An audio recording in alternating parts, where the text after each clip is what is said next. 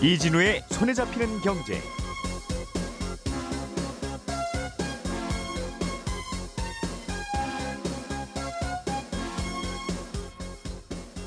안녕하십니까 이진우입니다. 앞으로 우리나라에서는 30년 이상 된 아파트는 안전 진단을 거치지 않고 바로 재건축을 진행할 수 있도록 하는 방안을 정부가 추진하고 있습니다. 이번 조치가 부동산 시장에 어떤 변화를 가져올지 알아보겠습니다. 아프리카 최대 산유국 가운데 하나인 앙골라가 아, 석유 수출국 기구 OPEC 탈퇴를 선언했습니다. 앙골라의 탈퇴로 OPEC 회원국은 12개 나라로 줄어들게 됐습니다. 12월 25일 월요일 손에 잡히는 경제 광고 듣고 시작합니다.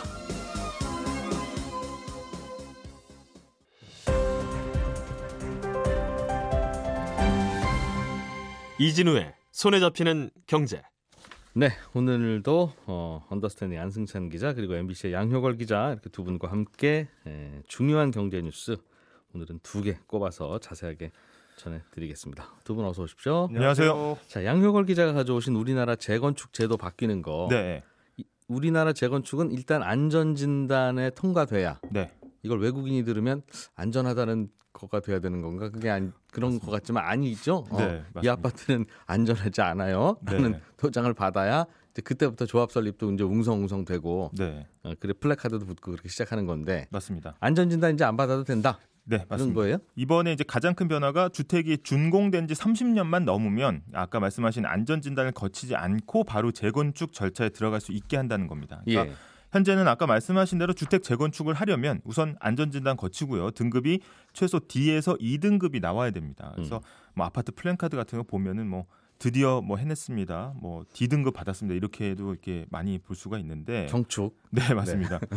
그러니까 주택이 이제 오래된 것만으로는 안 되고 실제 예. 주택이 낡아서 정말 안전에 위협이 될 정도가 돼야 이제 재건축에 대한 최소한의 요건이 충족된다고 본 겁니다. 그러니까 그래서 농, 농물 나오고 주차장 없고 하는 거는 그냥 고생스럽더라도 그냥 사세요. 네. 그게 지금까지 우리나라 방침이었죠. 맞습니다. 그래서 음. 구조 안전성이라고는 진짜 이 안전에 좀 위협이 돼야 되는데 예. 재건축해야 된다 이걸 인정받는 거거든요. 그 다음에 재건축 추진위원회 조합 만드는 절차에 들어갈 수가 있는 겁니다. 음. 실제 이 튼튼한 기둥식 구조로 지어졌던 여의도 시범 아파트의 경우에는 준공이 46년이 지나서야 이 안전 진단을 통과했습니다. 음.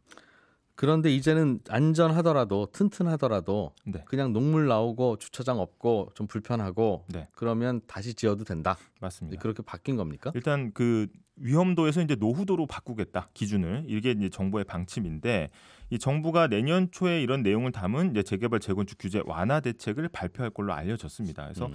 안전 진단을 받고 그 다음부터 재건축을 시작하는 게 아니라 주택이 30년 정도 되면 바로 재건축 들어가고요. 예. 그 동안은 뭐가 문제였냐면 안전 진단이 끝나기 전에는 이제 조합을 설립하기가 어려웠기 때문에 음. 주민들이 직접 미리 돈을 모아서 안전 진단을 받고 그 다음에 조합을 그다음 에 설립을 했었거든요. 그러니까 만약 정부안대로 규제가 풀리면 음. 이 노후주택 주민들은 일단 재건축 조합을 만들고 예. 그 다음에 이후 안전 진단을 진행하든지 아니면 생략할 수가 있는 겁니다. 그래서 음. 조합이 주도적으로 비용을 지출할 수 있게 되고 예. 업계에서는 이렇게 되면 정비 사업 스타트도 쉬워지고 기간이 음. 최소 1에서 2년은 좀 단축될 수 있을 것이다. 이렇게 보고 있습니다.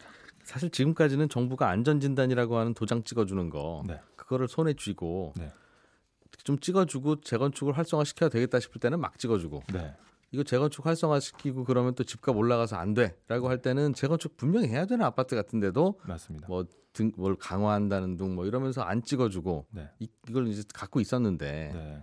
이제 이거 놓고 시간만 지나면 여러분들이 알아서 하시면 빨리 하시는 걸로 네. 이제, 이제 재건축 좀 빨리빨리 해야 되겠습니다. 네. 그런 쪽으로 바뀐 거라고 봐야 되겠습니다. 맞습니다. 기준이 좀 이동한다고 보면 될 것 같고요. 사실은 이게 어, 이번 이미 정부가 사실 지난 1월에 안전진단 평가 항목 가운데 구조 안전성 요 노후화 비중을 50%에서 30% 줄여놨습니다. 그러니까 음. 이미 좀 한 번 이제 조치가 들어갔다는 거고 이 사실상 이 정부에 따라서 굉장히 이 안전진단 통과율이 차이가 크게 났었거든요. 음. 그래서 이 실제 정부마다 어, 문재인 정부 5년간은 재건축 안전진단 통과 건수가 다 합쳐봐야 70건이 안 됐었는데 음. 5년 동안 음. 현 정부에서는 올해만 160건 넘게 통과가 됐거든요 안전진단이 그래서 그러니까 이왜 정- 그런지는 이해는 되는데 네. 밖에서 보기엔 네 어째 문재인 정부 때는 그렇게 튼튼하던 아파트들이 맞습니다. 윤석열 정부로 오고 나면 그렇게 불안해지는 거냐? 네. 또 바꿔서 말하면 네. 윤석열 정부 때는 그렇게 재건축해야 되는 아파트인데 네. 그때는 똑같은 공무원이 도장 찍었는데 그렇게 하나도 하나도 재건축 필요 없다고 할 수가 있느냐? 네. 그런 얘기 할 수 있죠. 맞습니다. 뭐 그러니까- 집값 잡는 정책으로 썼으니까 네. 그렇겠습니다만. 정부 정책 기조에 따라서 이제 고무줄처럼 기준이 왔다 갔다 한 건데 사실은 이제 부동산 상승기에는 재개발 차익이 너무 크기 때문에 사실 투기 수요를 좀 막기 위해서 이게 이제 정부가 안전진단 등급을 꽉 틀어쥐고 재건축 음. 공급을 조절했던 거거든요. 그러니까 예. 다른 사안 같은 경우에는 정성적 평가가 들어가지만 안전진단은 점수화돼 있고 기준이 음. 명확하다고 이제 보이기 때문에 예. 정부에서는 야 이거 해주고 싶은데 안전진단이 통과 못했다. 음. 약간 이런 식으로 계속 공급 물량이라든지 시장 가격 음. 통제를 계속 해왔던 거거든요. 예. 근데 그렇게 하다가 이제는 이제 30년만 지나면 바로 스타트할 수 있게 이제 풀어주겠다라는 게 이제 핵심이라고 볼수 음, 있겠습니다. 그렇군요. 네, 어, 부동산 시장을 좀 부양해야 되겠다. 네. 요즘 아파트 값이 뭐 좀 불안불안 불안불안이라는 게 올라갈 때도 우리는 불안하고 내려갈 때도 좀 불안하긴 한데 맞습니다. 내려가는 쪽으로 불안불안하다는 판단이어서 그런 건가요? 네, 맞습니다. 이게 아, 지금 약간 아, 전문가들이 규제 완화, 이건 뭐 재개발 재건축 사업 기간 단축시킬 거다. 여기에는 이견은 없거든요. 근데 음. 이번 조치로 실제 공급량이 크게 늘 것이냐, 요거는 조금 회의적으로 보고 있습니다. 어, 원래 이제 아, 정부가 그동안 안전진단 기준을 좀 풀어주기도 했었지만 사실 지금의 어떤 부동산 시장의 침체가 안전진단 통과 못해서 지금 공급이 안 되는 거냐라고 봤을 때 그렇지 않다는 거죠. 실제는 음. 이 사업성이 좀 안 되고 있- 그 낮기 때문인데 지금 상황을 좀 정확하게 보면 이 공사 원가가 오르면서 건설사들이 소위 이제 알짜 사업만 이제 골라서 하게 되고 음. 그럼 사업장에서는 빨리 시공사를 선정해야 되는데 시공사를 안 맡으니까 이게 이제 문제가 돼서 여기서 막히고 있는데 음. 안전 진단에서 막히는 게 아닌데 안전 진단 풀어 준다고 그러면은 사업장에서 사업이 원활하게 되겠느냐 이런 이제 음. 회의론이 좀 있는 거고요. 그래서 지금까지는 낡은 아파트는 안전진단만 통과하고 네. 정부가 뭐라고만 안 하면 그냥 재건축하는 거지 뭐. 네. 지금까지는 뭐 그 뭐가 문제인데 였는데 네, 어, 사실은 이제 요즘 슬슬 그렇습니다만 아무리 해도 안전진단 뭐 다 통과되고 해도 이제 네. 타산이 안 맞아서 맞습니다. 이게 요즘 새 아파트 새로 짓는 데는 이제 한 채당 대략 한 4억 정도 든다고 하는데 네, 지금 낡은 아파트와 새 아파트의 가격 차이가 4억보다 안 벌어진 동네가 굉장히 많거든요. 음, 네, 낡은 아파트는 3억, 새 아파트는 5억 이런 동네는 그 낡은 아파트는 100년 가도 이제 재건축 못 하는 거죠. 네. 재건축하면 7억 되는데 주변에 새 아파트가 5억이면 그거 어떻게 분양하겠어요? 맞습니다. 그래서 음. 이 사업성이 핵심인데 어 이제 안전 진단만 건드린다 이런 이야기가 있고요. 사실 음. 사업성을 좋게 하려면 용적률 규제를 좀 풀어야 된다 이런 게 업계에서 얘기가 나오고 있습니다. 예. 그러니까 이미 30년 된 아파트 가운데 용적률이 한 200%에서 300%인 곳이 많거든요. 그러면 음. 아까 말씀하신 대로 기존 아파트 부수고 새로 짓는다고 해도 세대 수가 크게 늘어나지 않기 때문에 사업성이 이제 떨어지는 거고요. 예. 또 안전진단 통과부터 한 평균 한 13년 정도 걸린다고 하는데 음. 안전진단만 빼준다고 이 사업 기간이 확 줄겠냐? 그래서 수익성이 늘어나겠냐? 이런 이제 부정적인 어, 의견도 나오고 있습니다. 그러게요. 뭐 보통 이런 얘기 들으시면 아니 낡은 집 자기들이 자기 돈으로 돼야 지- 지어야 되는 거지 왜 꼭 재건축을 해서 일반 분양분을 만들어서 남의 돈으로 지으려고 하냐. 네. 그게 자체가 욕심이다 원래. 네, 난 낡은 집이 새집 되는 건 돈 들어가는 거다. 네. 사업성도 잘 안 나오는 거고 원래 단독주택 헐어서 새집 지을 때도 그런 거 아니냐 하는 반론이 있는데 문제는 그런저런 이유로 재건축이 계속 안 되고 낡은 주택으로 남고 슬럼화되고 그러면 이제 다들 그럼 살만한 새 집으로 다들 몰리게 될 거고 그럼 그 동네 집값은 얼마나 오르겠습니까? 네, 그게 걱정 그게 걱정인 건데 이게 참 재건축이 좀 진행이 되려면 말씀하신 대로 집값에 거품이 좀 끼워줘야 되고. 네. 근데 집값에 거품이 좀 끼워줘야 재건축이 진행되고 그래야 좀 집이 지어져서 집값이 안정되는 건데. 그 이건 생각해 보면 집값에 거품이 끼어야 집값이 내려간다는 말이 돼서 네. 이거 어떻게 해야 되는 거지 그러면? 그런 생각도 좀 들고. 고민거리네요 고민거리 아, 그게 좀 사라지게 되니 그러니까 진도 나갈 곳들은 좀 빨리 나가게 될 거고 지적하신 대로 이래저래 아무리 해도 계산이 안 나오는 곳은 진도 안 나갈 거다 마찬가지로 네. 음. 예 안승찬 기자가 준비해 주신 소식으로 넘어가 보죠 아프리카의 산유국인 앙골라가 예. OPEC을 탈퇴한다는 건데 예.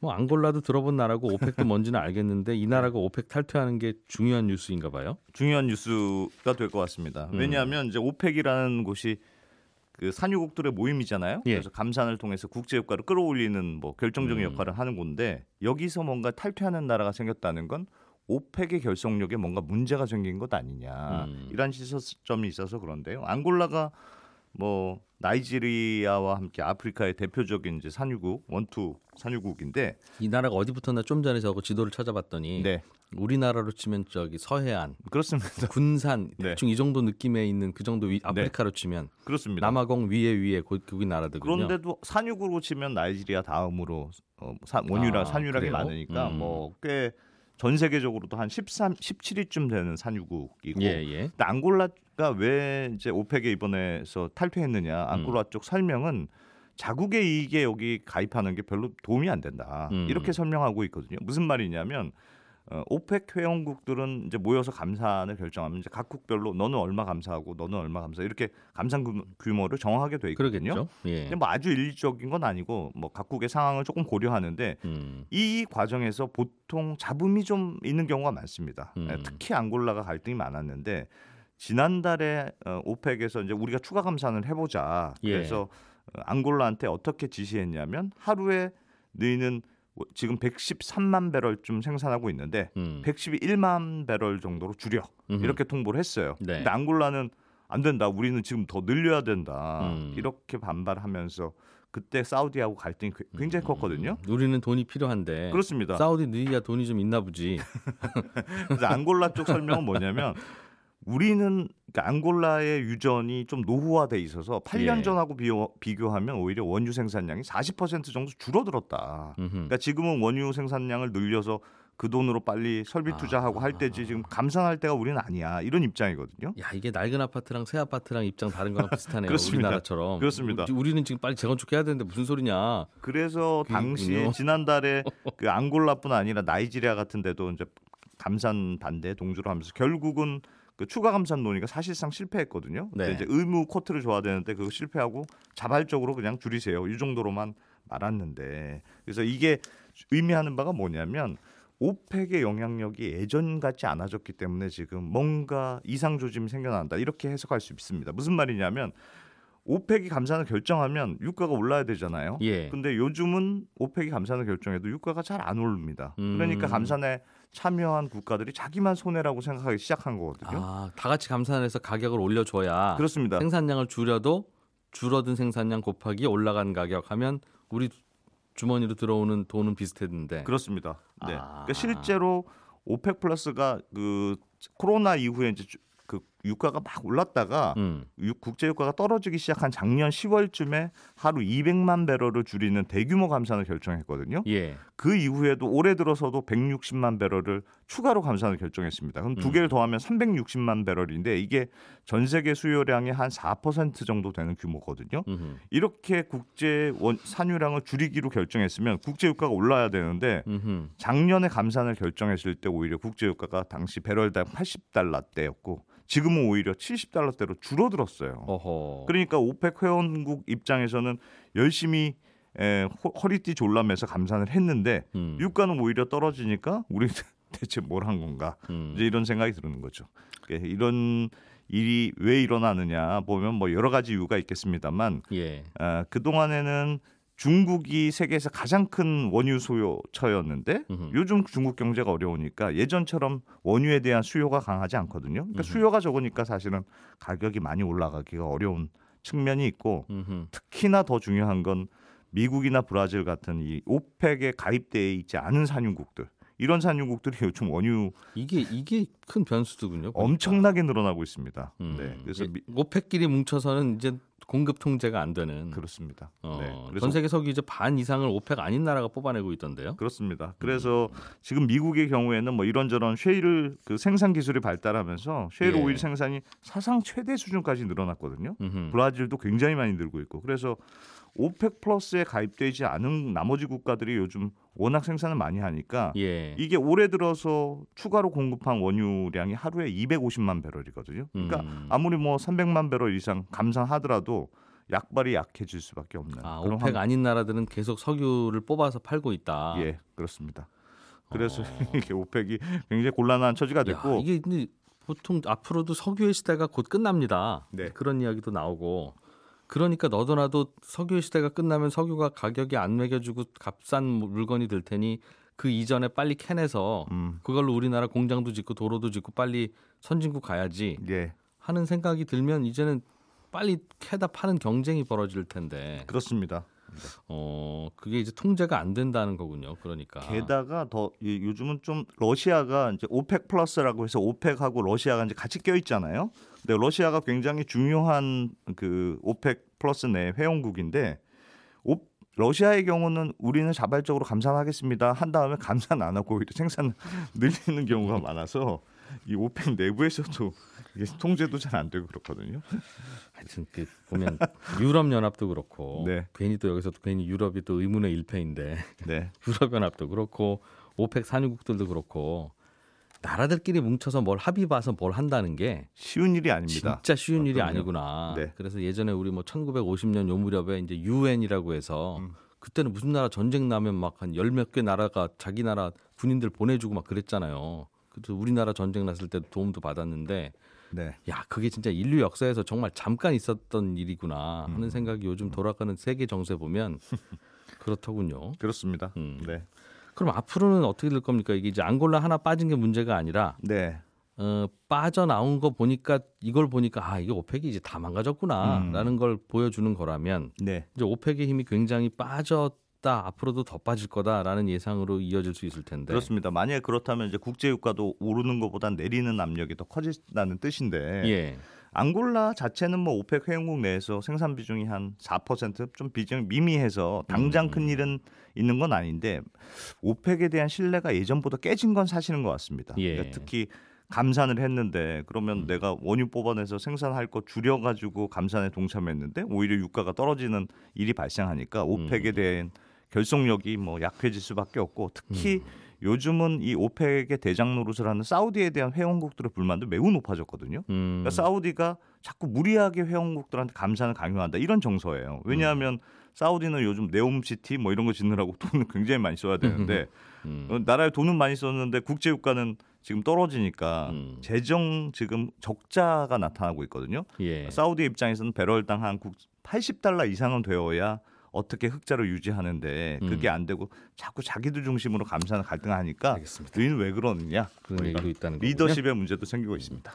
네 친절한 경제로 이어가겠습니다.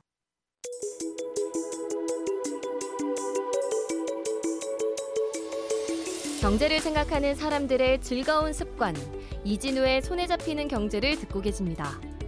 매주 처음과 끝에 찾아가는 특별한 코너 친절한 경제가 이어집니다. 네, 오늘은 청취자 김재우 씨가 요즘 뉴스를 듣다 보면 가계부채가 사상 최대치다. 내년에 가계부채가 터질 위험이 있다. 이런 이야기가 들리던데요. 가계부채가 많다. 사상 최대치다. 이건 무슨 말인지 이해가 되는데 그 가계부채가 터진다는 건 정확히 어떤 일이 벌어진다는 건지 감이 잘 안 옵니다. 가계부채가 늘어나다가 터지면 정확히 어떤 상황이 벌어진다는 건지 좀 알고 싶습니다. 이런 질문을 보내주셨습니다. 어, 가계부채가 터진다는 건 어느 날 갑자기 많은 사람들이 빌린 돈의 이자나 원금을 못 갚게 되고 연체를 집단적으로 하는 상황이 벌어진다는 건데요. 한두 사람이 연체하는 거야 뭐 늘 있는 일이니까 그러려니 할 수 있는데 문제는 집단적으로 연체가 시작되면 이게 양상이 달라집니다. 일단 돈 빌려준 은행들이 그 돈을 받아내려고 담보로 잡았던 아파트들을 집단적으로 경매로 넘길 거 아니겠어요? 그럼 집단적으로 경매에 나온 아파트든 가격이 급락하겠죠. 그러면 새로 분양하는 비싼 아파트를 아무도 안 살 거고 그러면 전국의 아파트 분양과 공사가 올스톱이 될 거고 그럼 돈 빌려준 은행들도 돈을 결국 못 받으니까 이거 은행이 위험해지는 거 아니냐는 걱정이 나올 거고 그럼 너도 나도 예금을 인출하러 은행으로 달려가는 일이 벌어질 텐데 은행은 사람들이 몰려오면 예금한 돈을 다 돌려줄 수 없는 구조거든요. 그럼 은행 문을 어쩔 수 없이 닫게 되고 그럼 돈을 급하게 빌려야 하는 기업도 돈을 못 빌리게 되고 여기저기서 부도날 거고 그런 일이 예상되니까 괜찮은 기업인데도 아무도 돈을 빌려주지 않고 그러다 보면 회사도 안 돌아가고 월급도 안 나오고 아무튼 경제가 마비되는 일이 벌어집니다. 그래서 사람들이 집단적으로 연체를 하는 상황은 어떻게든 막아야 되는 거고요. 그래서 매달 은행들은 마치 환자 체온 재듯이 대출 연체율을 계속 뽑아보면서 관찰을 하는 겁니다. 그런데 실제로는 사람들마다 여윳돈의 규모도 다르고 사정도 다 다르기 때문에 집단적으로 연체가 시작되는 그런 일까지는 잘 벌어지지는 않고요. 최근 2년 동안 우리나라 이자율도 참 가파르게 많이 올라갔고 집값도 뭐 30%까지 떨어지기도 했는데도 큰일이 벌어지지는 않았잖아요. 오히려 가계부채의 문제는 사람들이 원금과 이자를 연체까지는 안 하지만 그걸 갚아내느라고 월급의 상당 부분을 써버리면 소비가 줄어들고 경기 나빠지고 경제 활력 떨어지고 하는 게 고민입니다. 근데 그렇다고 가계부채를 못 늘리게 묶으면 해결되느냐? 그러면 또 집값도 떨어지고 소비도 못 늘어나고 그러다 보면 경기가 나빠지고 경제 활력이 떨어지기 때문에 이게 가계부채는 부채를 늘려도 좀 시간이 지나면 경제 활력이 떨어지고 부채를 줄이면 당장 경제 활력이 떨어지는 그런 그러지도 저러지도 이러지도 못하는 그런 고민이 있습니다. 자, 질문 보내주신 김재우 씨께는 저희가 마련한 선물 보내드리겠습니다. 예, 저는 내일 아침 8시 30분에 다시 찾아오겠습니다. 이진우였고요. 함께해 주신 여러분 고맙습니다.